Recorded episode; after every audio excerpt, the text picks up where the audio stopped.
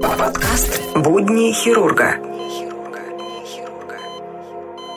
Всем доброго времени суток. В эфире подкаст «Будни хирурга», десятая серия. Итак, в этой серии не будет э, рассказов про мою смену, про мое дежурство, так как я в субботу и вторник не буду работать. На это есть причины по семейным обстоятельствам. Завтра я улетаю в город Кагалым. Да, в данной серии моя знакомая Кристина она работает в Питере, медсестрой в одной из больниц. Расскажет вам про лимфому, лейкозы. Еще она вам расскажет о интересной истории, которые у нее были на работе. Еще я вам в данной серии расскажу про ботулинотерапию. Также в данной серии я расскажу вам про интересную статью, которую нашел в интернете. Британцы, которые привез домой гонорею, которая резистентна почти ко всем антибиотикам.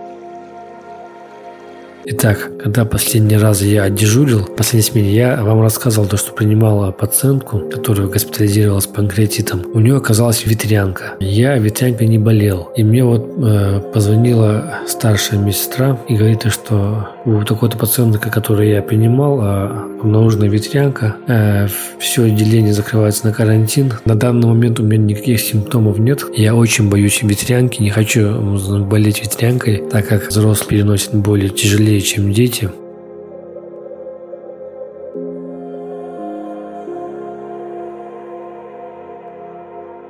Из Азии с любовью.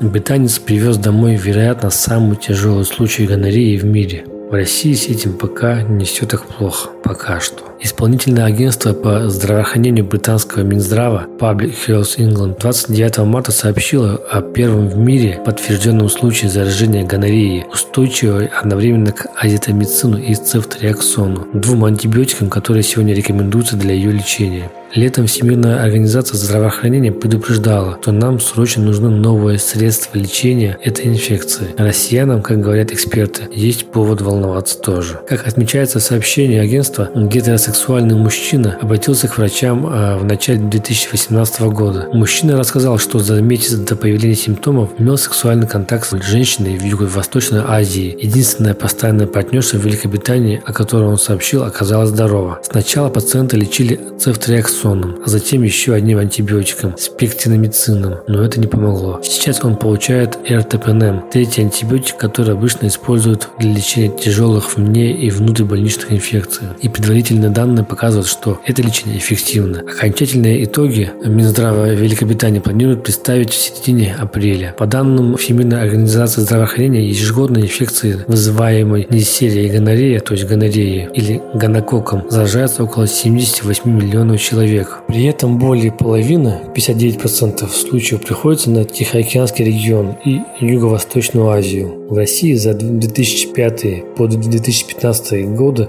по данным специалистов Государственного научного центра дерматовенерологии и косметологии, заболеваемость гонореей снизилась почти в 4 раза. Несерия гонорея считается смышленой бактерией. В среднем на то, чтобы выработать устойчивость к антибиотику, у гонокока уходит 10-25 лет. Анализ данных из 77 стран, которые Всемирная организация здравоохранения представила в июле 2017 года, показал, что почти везде гонореи уже устойчивы к ципрофлоксацину. Это антибиотик, который используется против гонореи с 1980-х годов. Все чаще встречается устойчивость и к азитомицину. Сейчас э, в большинстве регионов антибиотики последнего резерва для гонореи, то есть лекарства, которые нужно применять в крайнем случае, когда все остальное не, не сработало. Это два цефалоспорина широкого спектра действия – цефиксим и цефтриаксон. 2016 года Всемирная Организация здравоохранения рекомендует врачам использовать против гонокока азитомицин и цефтриаксон. Те самые два препарата, которые не справились с британской супергонореей, как ее уже окрестили СМИ. А, защититься от опасной инфекции, которая часто протекает бессимптомно, вроде можно с помощью презерватива. Как вы считаете, дорогие мои подписчики, будет ли так, что через лет 20, 30, либо через лет 50 гонорея, все-таки гонокок выработает устойчивость ко всем препаратам, которые у нас имеются? Или же все-таки будет э, синтезирован новый препарат, новый антибиотик, который будет справляться с данной инфекцией. Будни хирурга. Привет всем! Меня зовут Кристина. Работаю я в городской клинической больнице города Санкт-Петербурга на отделении гематологии и онкологии для взрослых с применением курсов интенсивной химиотерапии – Работаю процедурной медсестрой. Это заболевание крови в основном э, мы лечим лейкозы, лимфомы и миеломы. Лейкоз – это злокачественное заболевание кроветворной системы. Лимфома – заболевание лимфатической ткани, характеризуется увеличением лимфатических узлов. И миелома – злокачественная опухоль из плазматических клеток. Пациенты с таким заболеванием легко могут сломать э, кости даже от поворота на собственной кровати. Также мы лечим анемии, Пациенты приходят к нам на переливание крови, некоторые ходят постоянно в течение многих-многих лет. Многие думают, что отделение онкологии – это сразу крест, гроб, все плачут, и медперсонал, и пациенты. На самом деле все совершенно не так. Атмосфера на нашем отделении очень теплая, дружелюбная и ничем не отличается от отделения терапии, например. Умирают у нас пациенты редко. Я даже не помню, чтобы за последний месяц у нас была хотя бы одна смерть смерть. Конечно, бывают трагические случаи, об одном из них расскажу далее, но в целом не все так плачевно, как представляется. Вспомнился один случай, который доказывает, что курить очень вредно, особенно людям, у которых с сосудами и так не все хорошо. Все самое неожиданное случается в ночи, в основном на сутках. Так и в то дежурство нас вызвал пациент с жалобами на одышку, сердцебиение, одышка нарастала. Пациент с лимфомой получил днем препарат э, под названием Маптера. Это не совсем химия, это белковый препарат, который убивает злокачественные клетки. Так как объем опухолевой массы был достаточно большой, она, естественно, после Маптера начала распадаться. И мы к ночи получили весь набор осложнений на распаде опухоли. Пока дежурный доктор рассматривала пациента и решала вопрос э, с переводом в реанимацию, мы с напарницей решили покурить. Тогда курить в больнице было можно, можно, сейчас запрещено строго. Потом врач сказала, что все, срочно едем в реанимацию. Зайдя в палату и увидев умирающего пациента, я поняла, что со мной что-то не так, и сейчас я рухну в обморок, шум в ушах, темнота в глазах. Вот эти вот предобморочные состояния у меня уже были, но окончательно в обморок я никогда не падала. Напарнице говорю, я пошла, мне плохо, она в недоумении, а кто же пациента повезет? Но я уже ничего не слышала, не видела и еле-еле добежала до сестринской и рухнула. Вторая медсестра с врачом довезли пациента, все обошлось, слава богу. Я тоже успела дойти, ну, как бы, да, сесть и все. И я не упала, в итоге все хорошо. И потом было мне и плохо и с утра тоже бешеная смена, усталость и сигарета дали о себе знать. С тех пор я не курю, я бросила, и вам то же самое советую, потому что курить очень вредно и плохо. И тот случай мне доказал, что первое – это пациенты, а потом уже ты со своими обмороками и всем прочим. Курить, кстати, бросила, если кого интересует, э, с помощью электронной сигареты. То есть в тот момент, когда мне очень сильно хотелось покурить, я курила ее, ну и потом окончательно бросила. Поэтому курить – здоровью вредить. Подкаст «Будни хирурга». Вторую историю я бы назвала «Ужасы гематологии». Отработав 10 лет, я четко поняла, что у каждого свой срок. И иногда медики говорят, вам жить осталось один месяц, и он потом ходит 5 лет на злобу всем предреканиям. Но я хочу рассказать про одного мученика, каких у нас было немало. 40 лет, диагноз лейкоз, работал архитектором в Европе, очень интересный творческий человек, близок мне был по духу, много с ним общались, хотя я стараюсь не привязываться к пациентам, но все равно в этот раз привязалась к нему. Лейкоз пролечили, даже вроде достаточно удачно, он делал трансплантацию костного мозга, пал в ремиссию, анализы крови были хорошие, но потом к нему начало цепляться все, что только можно. Он постоянно лежал на хирургиях в других больницах, не могли ему диагноз поставить. К нам он поступал на обследование много раз и каждый раз приезжал с чем-то новым. То инфекция какая-то, то живот, э, как у беременной на восьмом месяце, то с ногами какие-то проблемы. Потом он уже не ходил, а только лежал. И пожилая мама, у него была мама в возрасте, она ухаживала за ним, хотя ей было очень тяжело это. Последний раз он э, поступил снова с животом, с большим. Не знаю, что конкретно там было, но его прооперировали уже в нашей больнице. И я первый раз видела такую огромную дырку в животе, вот будто бы это не живот, а, знаете, корыто, как в фильмах про зомби. В последние дни его жизни в палате летали мухи. Мы ничего не могли с этим поделать. Мы стали сетки, там что угодно, но ничего не помогало. Вот этот зловонный запах, он, наверное, тоже запомнится мне на всю мою жизнь. Это просто ужас. Даже когда я на практику ходила, и в морге вскрывали кишечник у какого-то социального человека, это был то запах лучше, чем вот от этого человека. Это был просто живой труп. Умирал он долго и мучительно. Врачи ставили ему уже деприван, это наркоз, чтобы его усыпить, обезболить, то есть в малых дозах, снотворные дозы этого препарата. И, кстати, как раз это к вопросу об эвтаназии. Я бы хотела, чтобы эвтаназия была официально разрешена, потому что я уже видела ни одного такого человека умирающего, который мучился вот так вот. И ничего врачи не могут поделать. Э, они просто бессильны, бессильны против этой системы. И им нужно лечить, им нужно спасать до последнего, им нужно делать записи в историях болезни, что они лечат, спасают пациента. И, кстати, хочу сказать про реанимацию. Очень тяжело наших пациентов брали раньше в реанимацию, но сейчас берут, а, потому что у нас сейчас своя реанимация конкретно для онкологических больных. Вот, так что да, очень все это тяжело, и я бы очень хотела, чтобы эвтаназия была введена.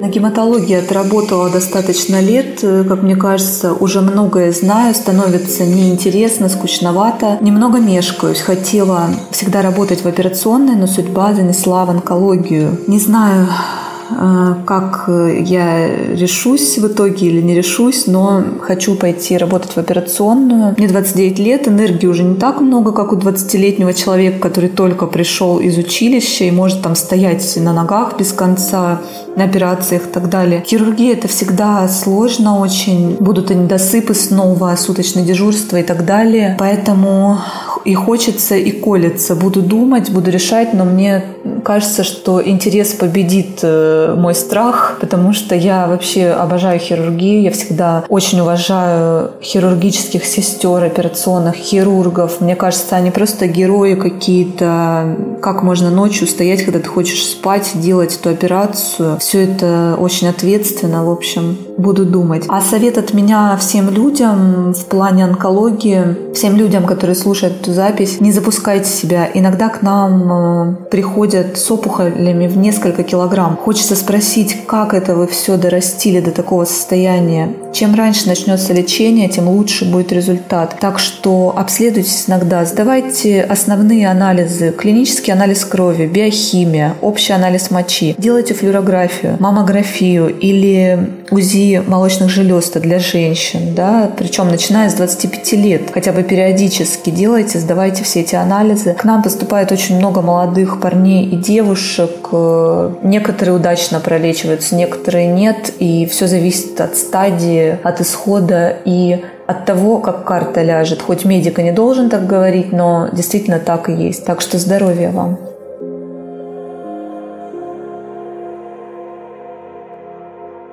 Будни хирурга. Ботокс. Ботулинотерапия. Ботоксом принято назвать процесс внутримышечного или подкожного введения препаратов, содержащих ботулотоксин. Самые популярные, которые у нас представлены в России, препараты разных фирм, содержащие ботулотоксин. Это Ботокс. Фирма Аллерган выпускает США. Препарат Ксеомин. Это Мерц, Германия. Препарат Диспорт. Это Ипсен, Франция. Наш отечественный препарат Релатокс, фирма Микроген и Лантокс, Китай. Для чего делают инъекции ботокса? Ботокс позволяет эффективно бороться с мимическими морщинами на лбу, а также вокруг глаз и переносица. К тому же ботокс успешно зарекомендовал себя в качестве средства для коррекции формы бровей, коррекции кисетных морщин вокруг губ, Кроме того, препарат дает возможность избавиться от такой проблемы, как излишняя потливость стоп, ладони и подмышек. Возможно также введение в область вокруг глаз для коррекции гусиных лапок и в область шеи для разглаживания морщин. При введении ботокса происходит расслабление мышцы, и она перестает сокращаться. В результате этого кожа над ними разглаживается. Так как эффект ботокса сохраняется продолжительное время, то новые морщины образуются намного реже. Итак, механизм действия ботулотоксина. В основе действия токсина лежит блокирование выброса ацетилхолина в области нервно-мышечного синапса, что вызывает временный паралич мышц. Ботулотоксин не вызывает повреждения нервов и не, не нарушает образование ацетилхолина. Нарушение проведения нервно-мышечного импульса вызывает изменение только функциональной активности, например, сокращение мимической мышцы на лице. В результате этого кожа над мышцей расправляется, становится гладкой, мимические морщины разглаживаются. Паралич и снижение амплитуды действия двигательной мышцы наступают в течение нескольких часов. Однако окончательный процесс внедрения ботулотоксинов при синаптическое окончание и клиническое ослабление мышечных сокращений занимает от 1 до 3 суток. Поэтому клинический эффект начинает проявляться не сразу, а через несколько дней после инъекции. Время до появления эффекта и его максимальной выраженности зависит от препарата ботулотоксина, от дозы. Чем она выше, тем быстрее развивается эффект, а также от индивидуальной архитектоники лица. Ну и еще плюс от образа жизни пациента, от э, особенностей организма. Препарат применяется в виде инъекции непосредственно в мышцу мишень. По наблюдениям многочисленных исследований, даже без повторного введения ботулотоксина эффект коррекции динамических морщин сохраняется в течение более года. У тех же, кто повторно обратился через 1-2 года после единственной инъекции ботулотоксина, морщины часто не такие глубокие, как на фотографиях, сделанных до лечения. А как вы относитесь к ботулинотерапии, к ботоксу? Будни хирурга. Сегодня у нас среда, 30 мая. Должен был в 8.05 из города Кагалым вылететь в город Новосибирск. Получилось так, что я приехал в аэропорт за 40 минут, и мне сказали то, что я опоздал на регистрацию. Началась регистрация другого рейса. Меня не пустили. Компания Seven. Скажу так, э, я до этого тоже 2-3 раза опаздывал. И опаздывал очень сильно. Там 20 минут уже там до вылета уже. Но меня все равно регистрировали и запускали на рейс. А в этот раз получается так, что мне, мне сказали, типа, вы опоздали, вас никто никуда не пропустит, и можете идти домой. Хамское такое отношение было. Самого утра настроение было испорчено. Я купил билет на завтра. Через город Сургут, компания ЮТР. И вы не представляете, сколько стоит билет. Компания ЮТР 31 мая. 16 тысяч рублей. Вот такие вот дела происходят, такие форс-мажоры, неприятная ситуация. Надеюсь, завтра я наконец-то долечу до Новосибирска, то я уже сижу тут на заводе. Кстати говоря, девятая серия подкаста ВКонтакте набрала 8200 просмотров. Я надеюсь, что десятая серия тоже наберет хотя бы 1005 просмотров. И это очень радует, что такими темпами мы растем, набираем обороты, потому что раньше бывало по 300, по 400 просмотров прослушивания. Э, всем спасибо вам, кто слушает меня. Очень приятно, что данный подкаст вызывает такой интерес. Ну а на этой ноте я заканчиваю данную серию. Спасибо за прослушивание. Спасибо за то, что вы ставите лайки. А следующая серия будет через неделю, как обычно. Я извиняюсь, то, что именно вот так вот получилось в данной серии за опоздание. Было много форс-мажорных ситуаций. Это последняя серия первого сезона. Ну а следующая серия, то есть это будет первая серия второго сезона, выйдет через неделю. Всем спасибо, будьте здоровы. Пока. Будни хирурга.